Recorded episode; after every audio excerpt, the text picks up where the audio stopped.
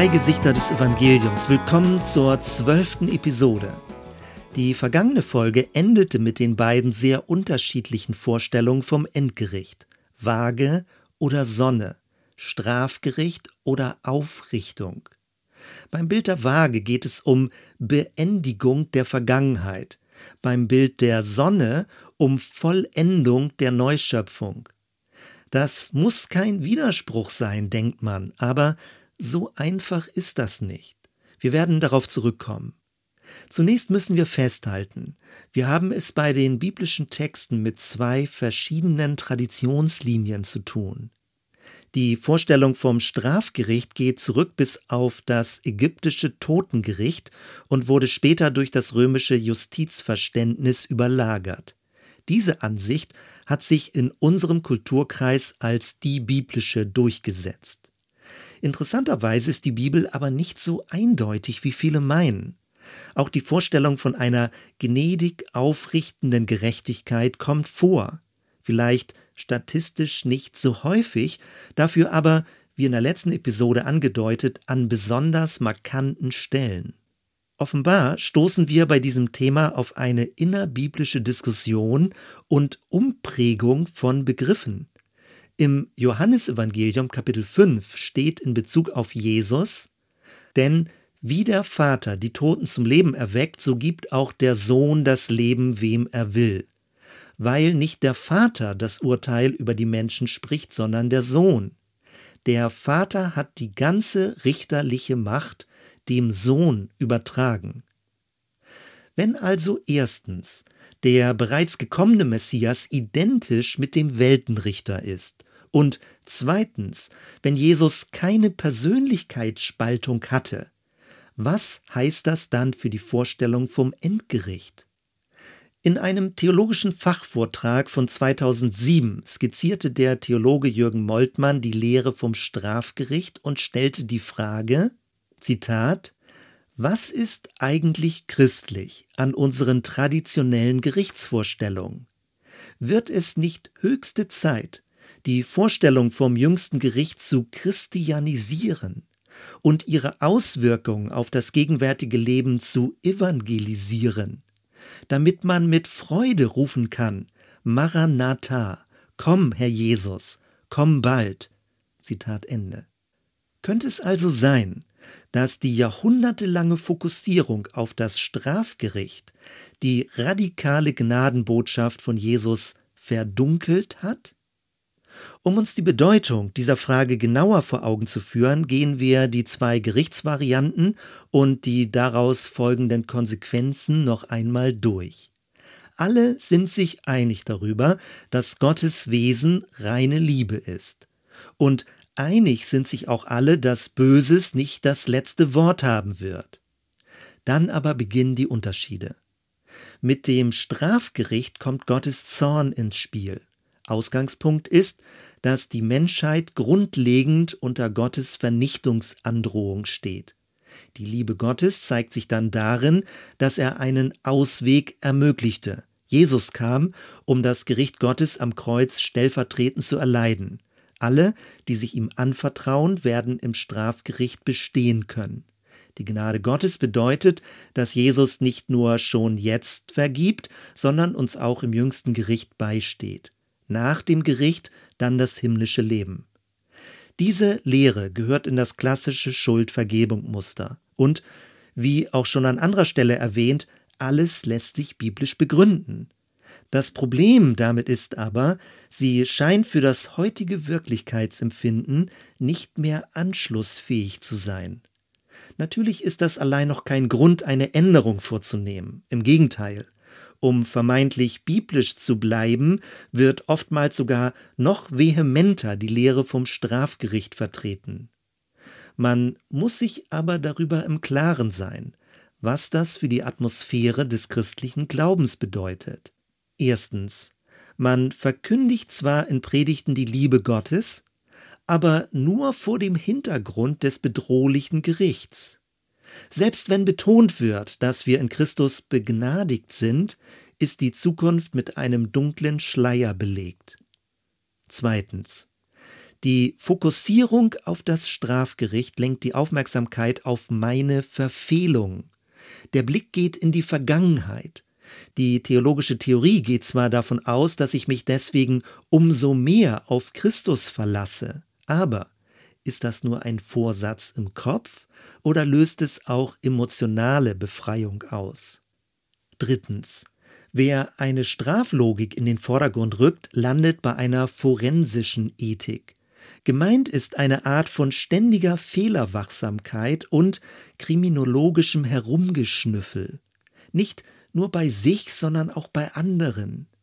In Verlängerung dazu entwickeln christliche Gemeinschaften häufig ein Reinheitsideal. Leitungen bestätigen sich quasi im Sündenmanagement und bekommen die Aufgabe, Fehlverhalten zu maßregeln. Viertens. Für den Einzelnen bedeutet das, dass er oder sie ständig auf Bewährung lebt. Für alles kannst du zur Verantwortung gezogen werden und wirst Rechenschaft ablegen müssen. Immer begleitet dich das Damoklesschwert, was wohl das Ende vom Lied sein wird. Das macht müde und ist anstrengend. Wir müssen uns dann nicht wundern, wenn der christliche Glaube freudlos wird. Und fünftens, Darüber hinaus kann die Betonung des Gerichts als Scheidung zwischen Gut und Böse auch schon jetzt unsere Weltsicht prägen. Wer durchtränkt ist vom Gedanken des Strafgerichts, teilt ein in Gläubige und Ungläubige, in Freunde und Feinde und verbindet mit Gerechtigkeit auch den Gedanken an Rache und Vergeltung. Spätestens jetzt müsste einem auffallen, dass man in eine unübersehbare Spannung zur Friedensbotschaft von Jesus geraten ist. Wechseln wir als zweites zur Vorstellung von der aufrichtenden Gerechtigkeit. Nicht wenige Christen aus dem Schuldvergebungsmuster befürchten, dass Gott dabei zu lieb dargestellt wird. Als wäre das Leben nur Friede, Freude, Eierkuchen. Sie befürchten, dass Gottes bedrohliche Heiligkeit zu kurz käme. Manche verweisen sogar auf das Feindbild der sogenannten liberalen Theologie, die angeblich den strafenden Gott ausrotten wollte und vom Wesen des Menschen eine zu gute Meinung gehabt hätte. Deswegen noch einmal der Hinweis, dass Gott am Ende der Zeit Böses richten wird, ist eine wichtige und zentrale biblische Botschaft. Die Frage ist aber, ob die Hauptbetonung nicht vielmehr auf der Erneuerung, Verwandlung und Neuschöpfung liegen sollte. Sehen wir uns das im Einzelnen an. Ausgangspunkt aller Überlegungen ist, dass Gott die Schöpfung grundlegend gut geschaffen hat und Menschen als Ebenbild Gottes gedacht sind. Das hat sich auch durch den sogenannten Sündenfall nicht geändert. Ausgangspunkt ist also die Schönheit und Harmonie der Schöpfung. Offenkundig ist aber auch, dass die Welt, so wie wir sie heute vorfinden, in Unordnung geraten ist. Gott leidet daran. Und er leidet mit allen, die daran leiden.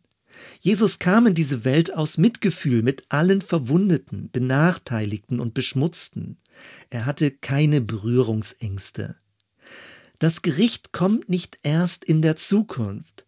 Schon damals hat Jesus mit dem Gericht Gottes begonnen. Das ganze Leben von Jesus war Gottes Gericht.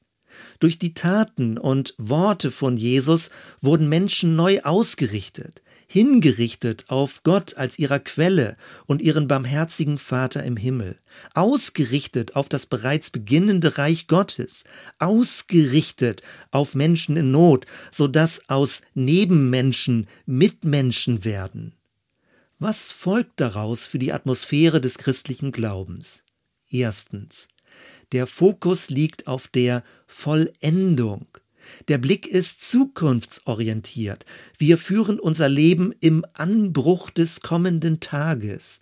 Alles Scheitern steht im Licht der Neuschöpfung und der Verwandlung dieser Welt. Alle Verfehlungen werden durchleuchtet von der Übermacht der Gnade. Zweitens. Es geht weniger um permanente Bewährung, sondern darum, das Leben immer neu und dankbar als Gottes Geschenk anzunehmen. nicht eine Ethik der Strafe, sondern eine Ethik des Guten. Es geht um eine Vision des Gelingens, der Wohlordnung, der göttlichen Fülle und der heilvollen Ganzheit. Drittens. Heißt das, dass Gottes Barmherzigkeit fünfe gerade sein lässt und das Böse schön redet? Keineswegs. Die Vision von der heilenden Gerechtigkeit umfasst sowohl Täter als auch Opfer. Opfer werden aus ihrer Scham und Ohnmacht herausgeholt und Täter erleben das Glück der Umkehr. Das Böse kommt in seinen verhängnisvollen Verflechtungen ans Licht. Nur Jesus, der Friedensrichter und Anführer des Lebens, kann diese leidvolle Verworrenheit zur Heilung bringen. Zum Schluss Anregungen und Fragen. Erstens. Von welcher Gerichtsvorstellung bist du geprägt? Waage oder Sonne? Wie wirkt sich das auf dein Glaubensleben aus? Kannst du die Vorstellung vom Endgericht als aufrichtende und heilende Zurechtbringung an dich heranlassen? Oder ist das zu schön, um wahr zu sein? Zweitens. Wer sich länger mit den biblischen Texten befasst, wird merken, dass sich die beiden Linien nicht befriedigend harmonisieren lassen. Zwar sind beide Linien biblisch, aber man muss als Ausleger entscheiden, welche der beiden die Deutungshoheit bekommen soll. Aus meiner Sicht spricht vieles dafür, sich an Jesus und seiner radikalen Gnade zu orientieren. Und drittens zum Schluss noch ein etwas verwinkelter Gedanke. Sören Kierkegaard, der dänische Philosoph, sprach davon, dass sich Dämonisches in der Angst vor dem Guten zeige. Ist das nicht seltsam? Hat man nicht eher Angst vor dem Bösen, dem Scheitern oder Versagen? Möglicherweise ist die Angst vor dem Guten aber viel subtiler und wesentlich mächtiger. In Psalm 109 schrieb David von sich und prophetisch in Bezug auf Jesus, Dafür, dass ich sie liebe, feinden sie mich an, ich aber bete. Sie erweisen mir Böses für Gutes und Hass für meine Liebe. Wenn Jesus tatsächlich die vollständige Verkörperung der reinen Liebe Gottes war, warum wurde er dann so sehr gehasst? Warum ist Liebe so bedrohlich? Warum hat sich kirchengeschichtlich die Lehre vom Strafgericht durchgesetzt? Oder andersherum, warum halten wir es so schwer aus, dass die radikale Gnade von Jesus und die Botschaft von der aufrichtenden Gerechtigkeit auch für das jüngste Gericht gelten. Soweit erstmal. Wir hören uns bei der nächsten Episode. Bis dann.